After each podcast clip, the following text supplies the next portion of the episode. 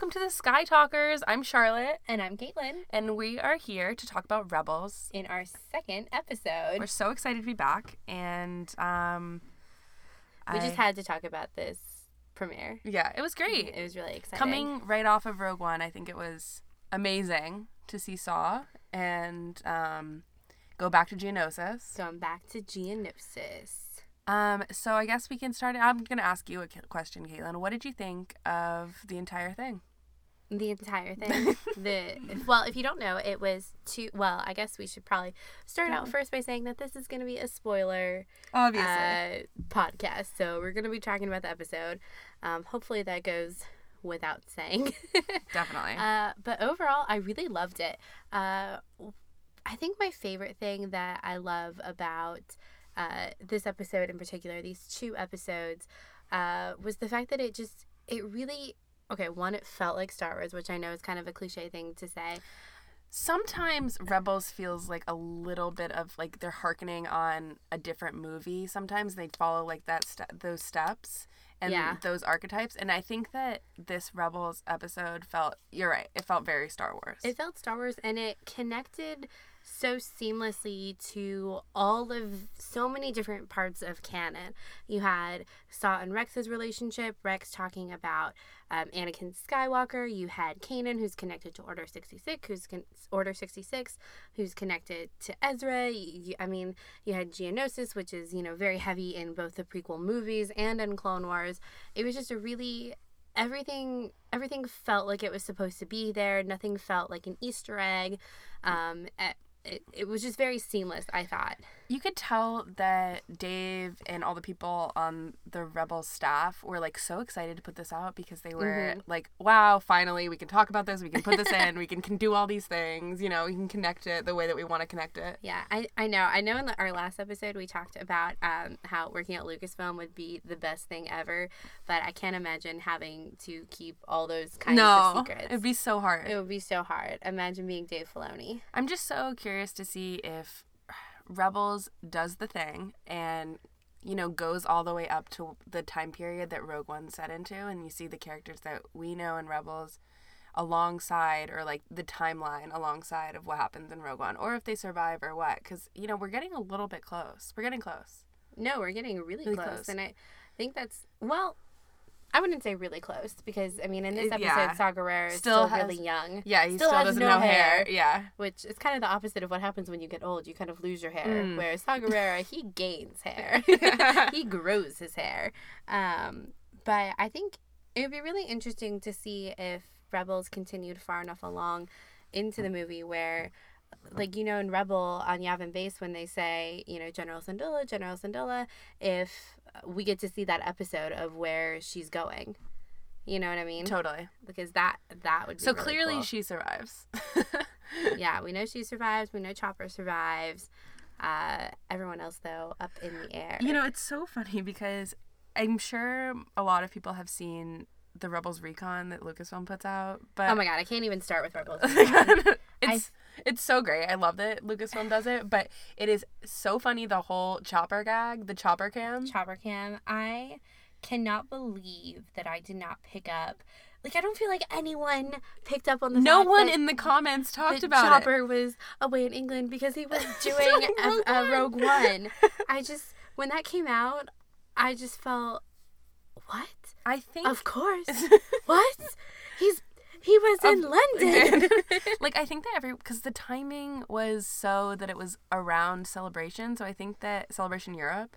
So I think it was, Was like it? yeah. So I think it was like oh my gosh, was it? Maybe it wasn't. I I don't even remember. I think we're being all just a little confused by the fact that Chopper was in London, or like I don't even remember even thinking about why he was obsessed with the Queen.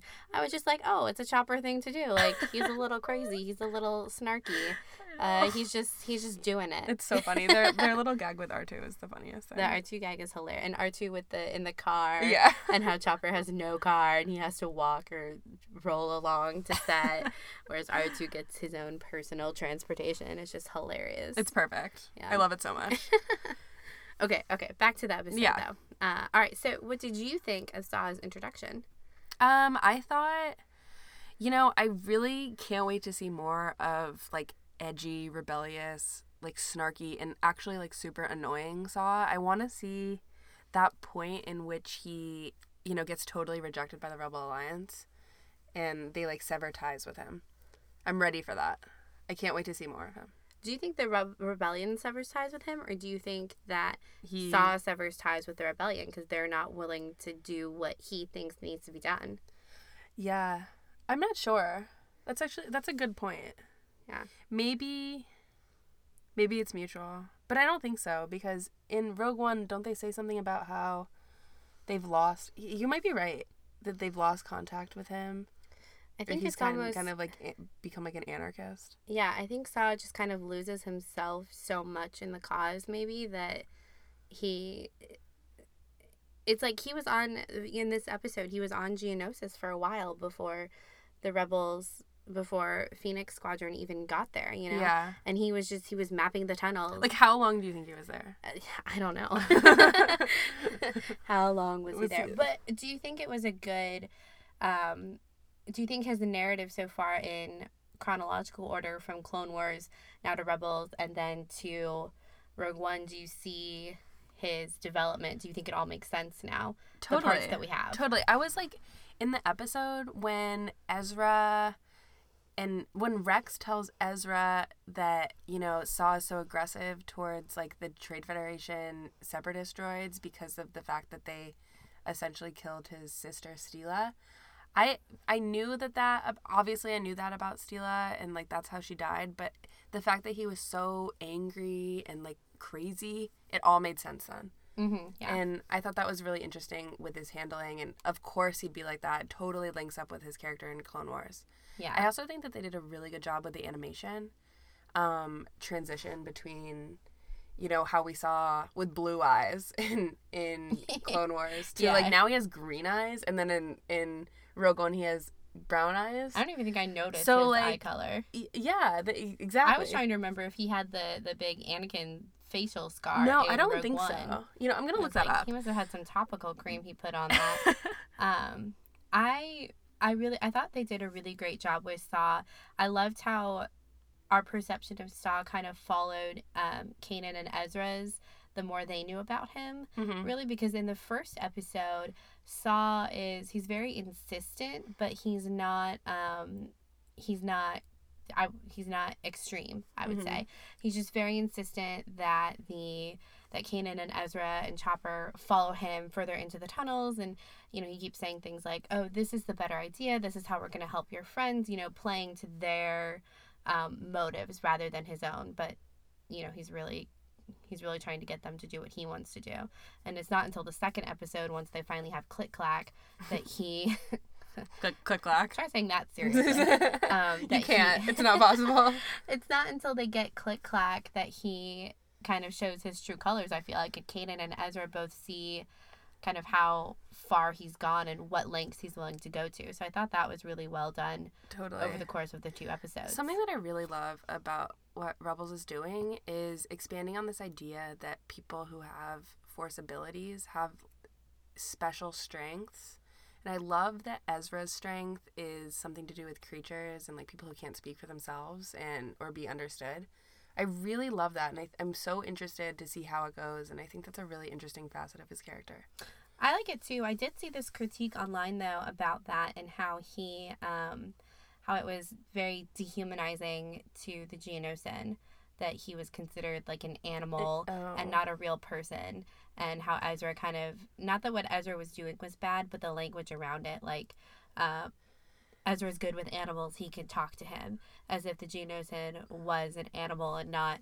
Not that he's a person because he's obviously a different species, but I guess That's would say a little speciest um, which I don't know if I agree with that, but I, I see where the where the critique is coming from because the Geonosians aren't treated. Oh, and there's totally like completely intellectual creatures.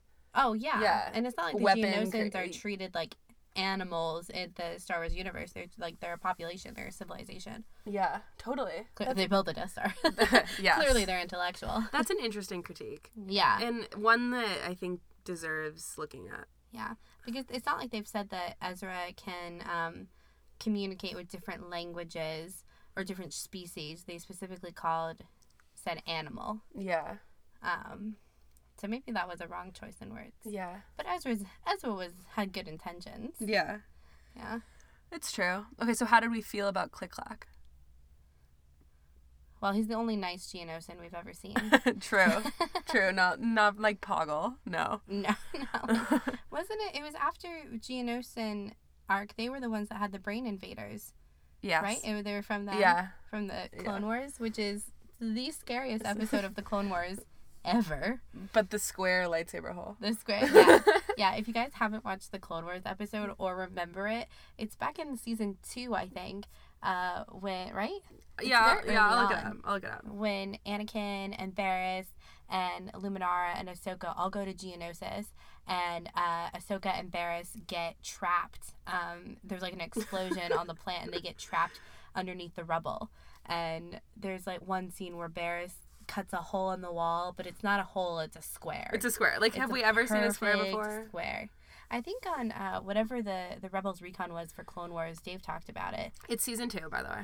Confirmed. Season two, Senate Spy. hmm Um, but I don't even know what we're talking It's about. actually not Senate Spy. That just starts the arc. Senate Spy is Oh. an interesting one with, with Rose Rush Clovis. with brush Clovis, Okay.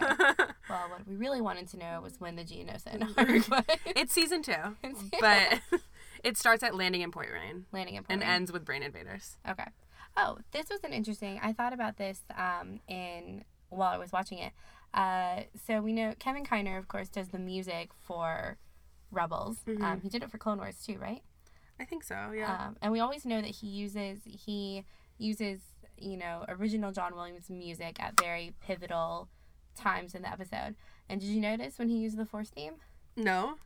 Yeah, when Kanan is moving the bridge, Oh, um, of he, course. Uses, he uses the Force theme. Size matters not. well, do you think that was a, a good place to use something as iconic as the Force theme? I don't know. Some he does it a lot lately with whenever it's like Jedi moves. I haven't noticed. I think it's like a little it's a little liberal, but I'm just gonna go with it.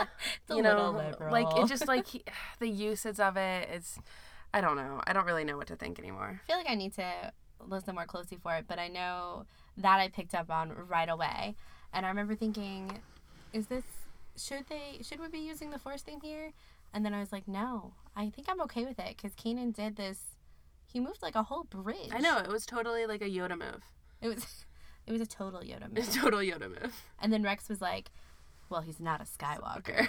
Oh, In that jest. was great. In jest. No, oh no. The best part of this episode Okay. was yeah. was the sand joke. the sand joke. I mean, when is the sand joke never not? I saw on funny? Twitter that um I don't remember what writer suggested it. You know, someone called it out and that they were they thought that Dave was gonna strike it and he didn't strike it. Why would Dave strike it? because apparently he doesn't really like fan service like that. Hmm. But I loved it. I think it was totally necessary, considering that she was complaining already about the sand and her armor and everything. I mean, the sand, it does get everywhere. it does get everywhere. Okay. You know, But going back, don't have you ever been on a beach? it gets everywhere. It gets everywhere. um, okay, going back to Kanan though. Um, the oh, so when Rex says that he's not a Skywalker, I started thinking about Kanan versus Anakin, hmm and I was like, yeah, man, Anakin is an awesome Jedi. You know, the hero with no fear. And I was like, could he do all of that blind Yeah, like Kanan does? Um, he'd have to let go a little bit more, but yeah, I think Kanan is so much more calmer than Anakin Yeah. would be Oh. if that happened to him. totally. that goes without question. you know that if that happened to Anakin, he'd be like He'd just- depressed and like so much more depressed, whiny. Darth. Yeah, literally depressed art at depressed art. But yeah, yeah. No, Kanan is totally like he's a calm Jedi, and he's like doesn't he does things differently than the Jedi Order did, and that's what makes him a really really good Jedi. It's funny he brings up the Jedi Order a lot in the Jedi Code, and like it's not the Jedi way, it's not the Jedi way. Mm-hmm. He says that a lot, which is so interesting because really until Ezra came, he kind of, I mean, he was hiding his the fact that he was a Jedi, or uh, he kept insisting that he wasn't a Jedi because he never finished his trials. Mm-hmm. Um, but now that he has Ezra, he's stepped into that leadership role I think a little Ezra makes him I'd say. stronger. Yeah, Yeah, their little family, they're, they're a little itty bitty Bitty family. the space family. the space family. um, okay. So, what are we looking forward to in the rest of this this season? I'd be looking forward to if we brought Ahsoka back from the dead Is she dead? slash purgatory Sith temple Purgatory. Who knows? Uh, I'd be looking forward to that. What else? I want some more episodes with Sabine. Um, Yeah, I I cannot wait to see the introduction of Obi Wan, or in like some sort of mall situation and going to Tatooine. Like, what is gonna happen? I don't even Oh know. yeah. Well, I wonder if Ezra and the rest of Phoenix Squadron are gonna get to Tatooine as well. I don't Um, know. I don't know, but I am so excited for that. Like It'll be how close are they gonna get to so Luke Skywalker? interesting. Is it gonna be a, like a situation where like Rex, when Rex saw Click Clack draw the Death Star, and he was like, "Oh, it's the Imperial logo." Is he gonna see like the last name Skywalker at Tosche Station and be like, "Oh, must be a coincidence"? oh my gosh.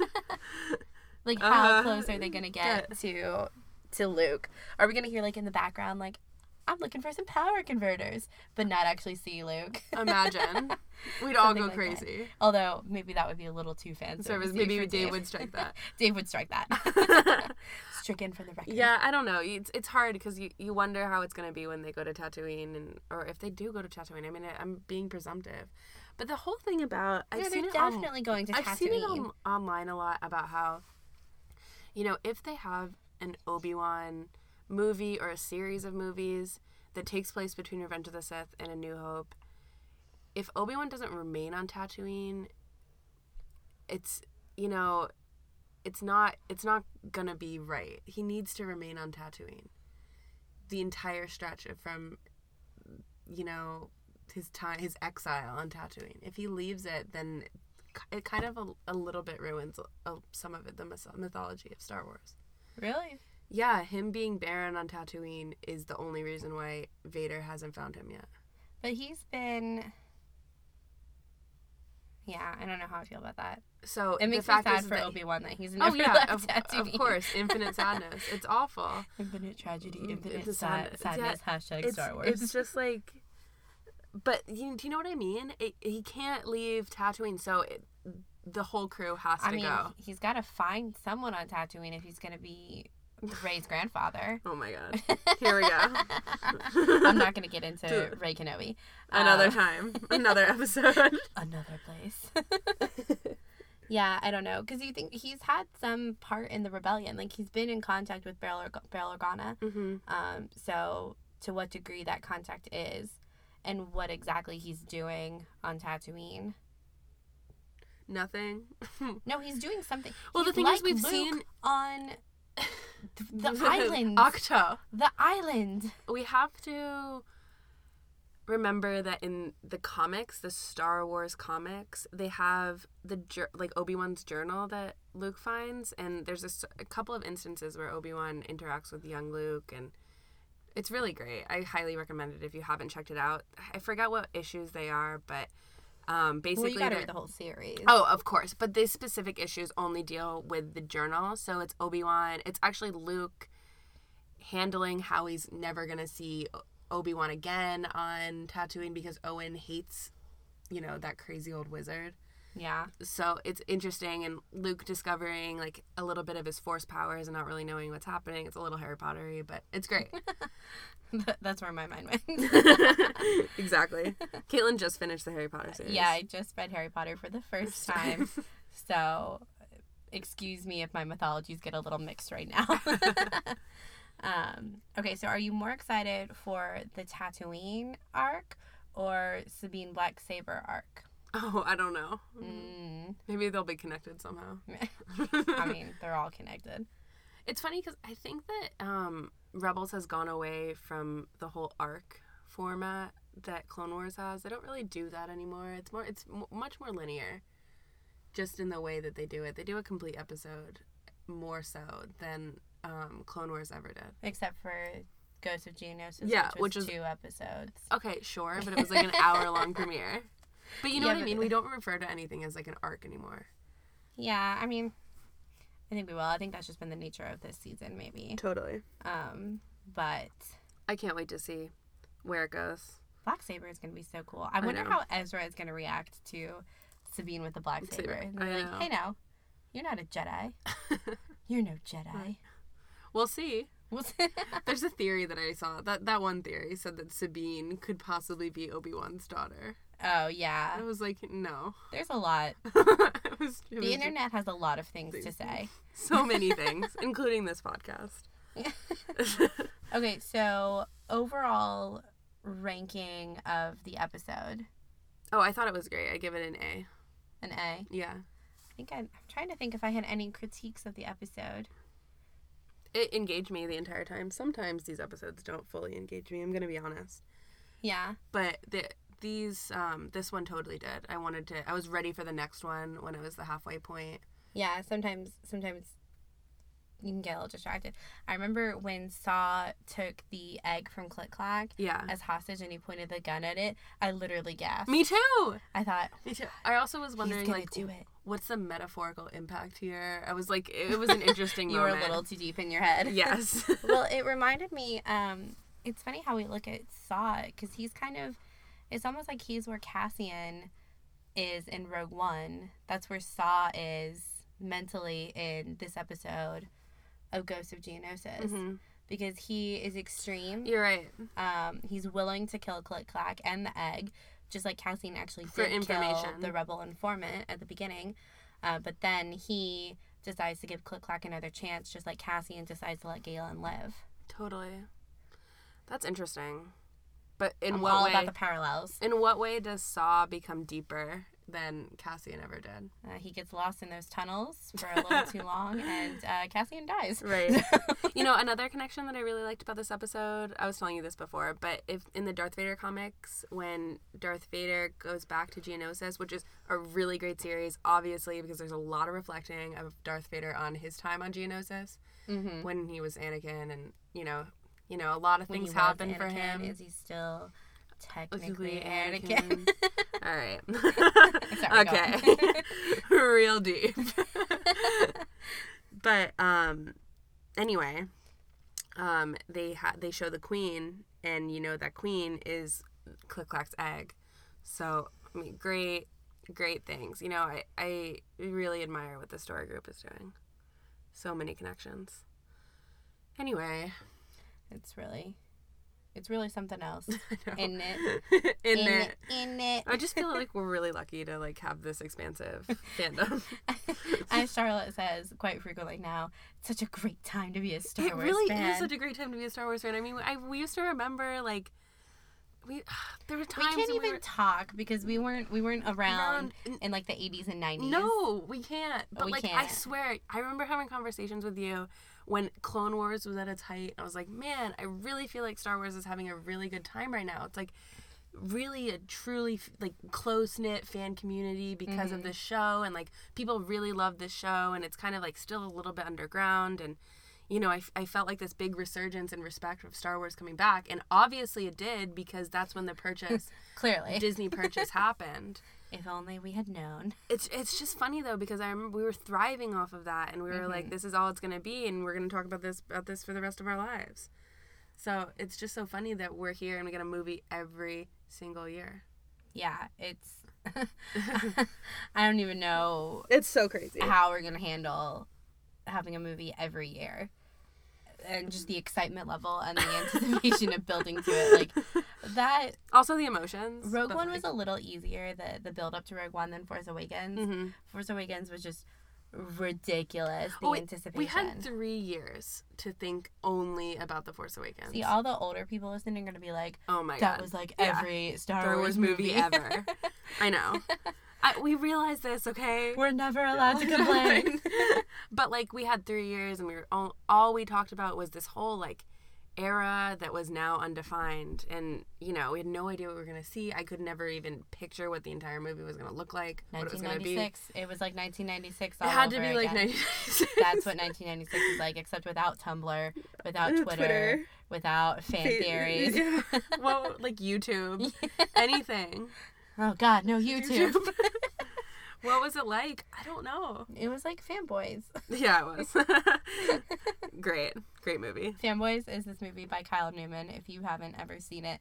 And it's about this group of friends who uh, road trips from, they live in like Ohio or something. Mm-hmm. And it's right before um, Phantom Menace comes out, and they hatch this plan to break into Lucasfilm and watch the movie before it comes out. Um, and it's all about their antics. They uh, run into. There's a lot of cameos. There's so many cameos. Carrie Fisher, William Yeah. Shatner, uh, Ray Park is in it. Yeah. Um, I forgot about that until I was watching that clip again. I know Ray Park Yeah. is in it. Um, it's it's a fabulous movie. Like the the Easter eggs. They As a Star Wars fan, Rogen it is is it. fantastic. Seth yeah, is it's it. like it's so Yeah. good. Kyle Newman did a fantastic job. We love Kyle Newman. Shout out Kyle, Kyle Newman. Newman. You're not listening, but it's um, yeah, Fanboys is hilarious. Yeah, it's but we- fantastic. that's that's what it was like. Um, I just can't even imagine it. yeah, We're lucky. Yeah. Again, we're very lucky. And the books that have been coming out. Anyway, that's a whole other topic. Yeah. a whole other time. exactly. Okay, so I think that maybe we should take a few minutes to talk about Carrie Fisher. Um, her death has been basically one of the only things I've thought about for the past week, week and a half.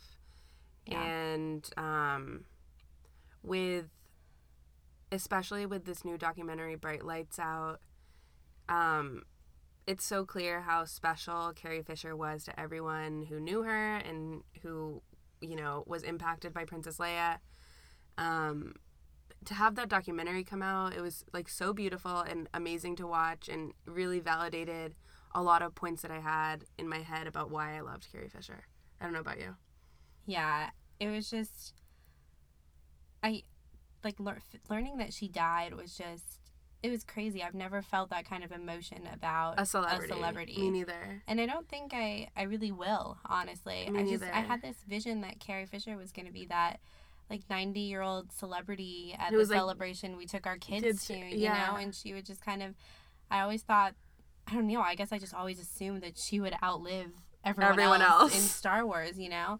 And for her to be the first to go and for her to be the first to go when she was just on the cusp of all of this of the Princess Diarist of episode 8 of being in Rogue One it's just it's heartbreaking Totally. um, and then watching Bright Lights though like you said it was just such a justification and a validation of how um of just how great she was and how unique and um original and how much she loved her family loved her mother um and how hard she fought kind of every day to be present and to appreciate the life she had. Totally. Um, She was truly beautiful. I she was. um it is so almost magical that Carrie and Debbie died within a day of each other. It's so sad. But Yeah. to have that documentary as like a lasting impact is so great. I mean, you were saying earlier today how you had read that they had both done it for each other in a way. Yeah, there was this article. It was from the, I think the directors or the producers of Bright Lights, and they talked about how um, Carrie had wanted to do this documentary um, as like a tribute to her mother and how hard her mother worked, and the fact that her mother was still, that Debbie was still doing these shows and going out at her age. And Carrie wanted it as a way to memorialize Debbie, really, because she didn't feel like Debbie was getting enough um, not even accolades, but just recognition for all the hard work she was putting in. And then Debbie, uh, as the, the writer said, was really doing it because Carrie thought it was a good, Good idea. idea. so they were really just doing it for each other, and there was just something so lovely and and special about that. Um, if you haven't seen Bright Lights, it's on HBO Go, totally. and it is. Uh, make sure you're watching it with a box of tissues. with good friends or by yourself. Yeah. Um, I, I made the mistake of watching it with my mom. And Yeah. I love my mom. And it was just like really emotional as a mother daughter movie. it's yeah it's i mean they lived next door not even next door to each other like on the same property as each other I really need Um, that house to become a house museum. yeah yeah yeah uh the um you get kind of an in-depth not an in-depth but you get to see a lot of carrie fisher's house And her collections. of things. It's great. yeah. the Carrie best sense of humor. her house is like a perfect representation of who she was. Um, Totally. In her humor. yeah, yeah, it really was. It was like you really felt like you knew who Carrie Fisher was by walking around in her house and just seeing her inside her elements Mhm. and inside her environment. Totally. Um, I want to know more about what it was like for Billy to be raised there. I don't know. I want to know a lot of things. I know we need. I want the documentary to be like five hours. I I was not ready for it to end. no. I wish it was like they had done one every like five years or something, Or like a series. or a series. Yeah, That would have been fantastic. series would have been fantastic. All we know is that the Star Wars world is a little, the galaxy's a little dimmer without Totally. Miss Carrie Fisher. You know, we had the opportunity to meet her in Mhm. 2010 when we went to Celebration, and she was so unbelievably nice. She was so nice. I wish it was one of those things that I remembered better. I know, because it was like, we were so excited. Yeah. and, you know, it's like one of those things where you walk out and you're like, you're so excited that you like blacked out. Yeah, it, it, it really was. And it was like, you don't even, you're so nervous to go in there. You don't want to be cliche, Sure. but what are you, You going just to want say? to be nice and And you just want to like look at her. And have the full experience. yeah, and as Carrie would say, the celebrity lap dance. Celebrity lap. We were ready for it. We, were, we were ready for the celebrity lap dance. We paid our money. we shoved those $1 bills at her. yeah. Yeah, Um, it is, but it was great. She was so nice. I mean, you can Yeah. tell. There's a part in the documentary about how, like, truly kind she was to all the fans, and it was Mhm. like, it's so true. She's so nice and so Yeah. respectful, and you know, she talked ab- always about how she was so proud to be the custodian of Leia, and Mm-hmm. it was Yeah. beautiful. There's this great thing about Carrie where she could be brutally honest about something, like the fact that um, going to conventions and things was a celebrity lap dance, uh, that a lot of people did it simply for the money in it, and she could be honest about that. But then she could also, in that in that same uh, vein, be incredibly kind and humble about meeting fans and not looking at it as just another paycheck. You know, she would say, "It is another paycheck, but." It's a good paycheck, and I'm excited to meet these fans. Like Totally. she, she's one of the few people that I think can get away with that. Completely. She's built her whole life around being exceptionally honest and true. Totally. And like in the way that she was exceptionally honest, she was uh, so vulnerable that it was, Mhm. you know, in the most positive way. Yeah, in the in bright lights, you really see a whole other level of that vulnerability and uh, kind of the toll that her mental illness had on her. Totally. Um, you just understand it a lot more too. It, it puts things in perspective about Mhm. um, kind of her whole life, really. And her struggles. Yeah, you don't think about. I mean, I guess we weren't we weren't really al- alive when Carrie was kind of in all the headlines, Yeah. to Paul Simon. But for me, I never thought of her as a depressed or manic depressive Mm. twenty year old. No. It was like that was something that was only for you know a forty year old or a fifty year old Yeah. or a sixty year old. And so Bright Lights was really you kind of got to see more of how Mhm. that affected her as a younger person too. That it was something she'd been dealing with her whole life. Completely. Okay, well, you know, we the force is with Carrie and we miss her and Yeah. we don't know what it's gonna, what the future is going to look like without her within Star Wars, but I think we just had to say some few things about Carrie going forward. Um I think that's going to be it for our podcast today. Yeah. Yeah. Um we you can contact us. You you can be found on your Twitter page at Caitlin Plusher. Yes. Yeah. And um, I am on Instagram. C R E R R I T Y. We have a website um, that will post all of our links and stuff that you can find us on if you're interested Mm-hmm. um, in telling us your thoughts about the show um, or just want to see what we're talking about. It's not always Star Wars, but it's, It's usually generally Star Wars. Star Wars. um, and yeah, uh, our website will, we're still working on it, but uh, hopefully it'll be a fun place where we can post uh, show notes or extra things like that, funny Tumblr posts. yeah. Um, Anything. and literally anything. Um, but if you'd like, you can also uh, hit the subscribe button on iTunes, um, or you can also rate and review us. We would love to know your thoughts, um, things we can do better. After all, this is our first podcast, so we'd love to hear Any things- feedback? Yeah, any feedback is welcome feedback. So we would really appreciate that. And uh, we thank you for taking time out of your day to listen to us. And may the force be with you. May the force be with you.